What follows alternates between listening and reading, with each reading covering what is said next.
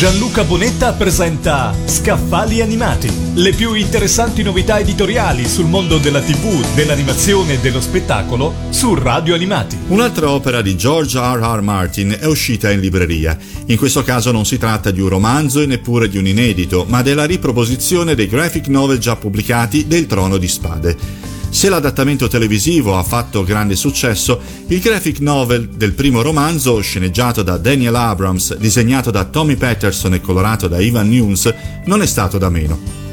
Mondadori ha deciso di ripubblicare 24 fascicoli originali in due volumi della collana Oscar, interamente ritradotti per allinearli al prodotto televisivo.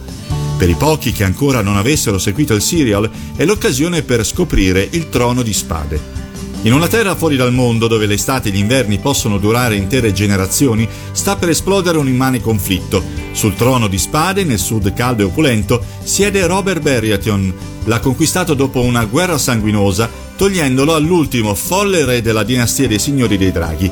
Ma il suo potere è ora minacciato. All'estremo nord, la barriera, una muraglia eretta per difendere il regno da animali primordiali e soprattutto dagli estranei, sembra vacillare. Si dice che gli estranei siano scomparsi da secoli, ma se è vero chi sono allora quegli esseri con gli occhi così naturalmente azzurri e gelidi, nascosti tra le ombre delle foreste che rubano la vita o il senno a chi ha la mala sorte di incontrarli?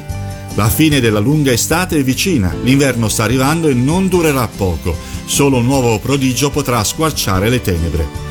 Il più grande successo fantasy degli ultimi anni, diventato un culto per milioni di lettori nel mondo e ispiratore della fortunata serie televisiva omonima, diventa un graphic novel d'autore.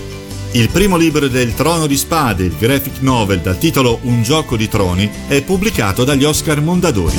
Gianluca Bonetta ha presentato Scaffali animati, le più interessanti novità editoriali sul mondo della TV, dell'animazione e dello spettacolo su Radio Animati.